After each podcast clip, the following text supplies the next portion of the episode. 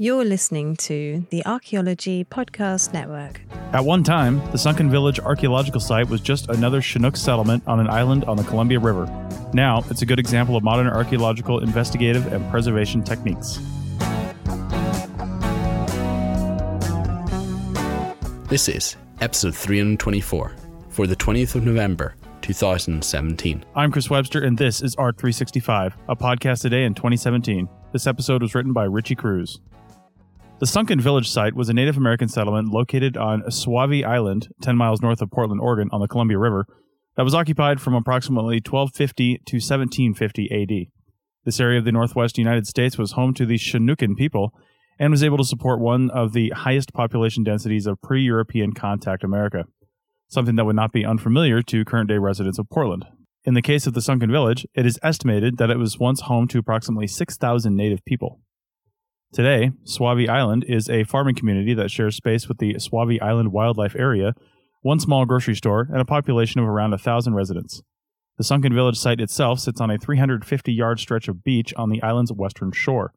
The site gets its name from its beachside location underneath a wetland that encased the site in an airtight layer of soil, which preserved many artifacts that are usually lost to age and the elements. Sauvie Island was only accessible by boat until 1950, when a bridge to the mainland was built. The site was probably known to many local people and was looted of artifacts for decades before a poorly constructed agricultural irrigation levee flooded the site and made access difficult. No formal reports of archaeological investigations of the site exist prior to a 2006 project by the Sauvie Island Drainage Improvement District to stabilize the levee. Both fortunately and unfortunately, the site is located so close to the levee that the only way to stabilize it was to incorporate it into the levee itself.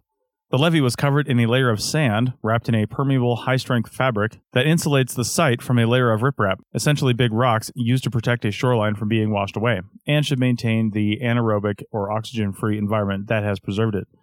It also, obviously, protects the site from further looting. The site investigation and excavation were carried out by students from the South Puget Sound Community College in association with the privately owned Cultural Resources Management Company, Archaeological Investigations Northwest, Inc who could only access the site for a brief period before construction began. The sunken village would have been a very typical site for its era, incorporating both cedar plank and cattail mat structures. These structures, along with intact woven fiber baskets, various tools, and seeds, things that normally vanished into dust at most archaeological sites, point to a site that was occupied year round. Archaeologists also found evidence of approximately 60 acorn pits. These acorn pits appear to have been built over underground springs that were emptying into the Columbia River.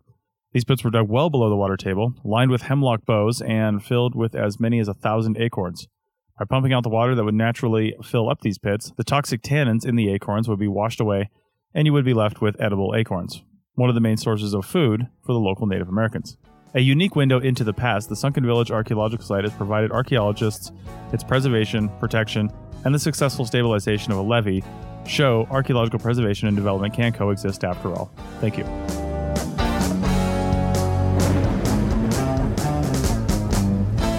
That's it for this episode of ARC 365. Please share this episode on your social media sites so others can have fun and learn about archaeology too. Please consider a donation to ARC 365 by sponsoring an episode for just $35. You can find the sponsor page at www.archaeologypodcastnetwork.com forward slash sponsor ARC 365. Thanks and have a great 2017 with the Archaeology Podcast Network. The song Storm Diggin' was written, performed, and recorded by Steve Webster.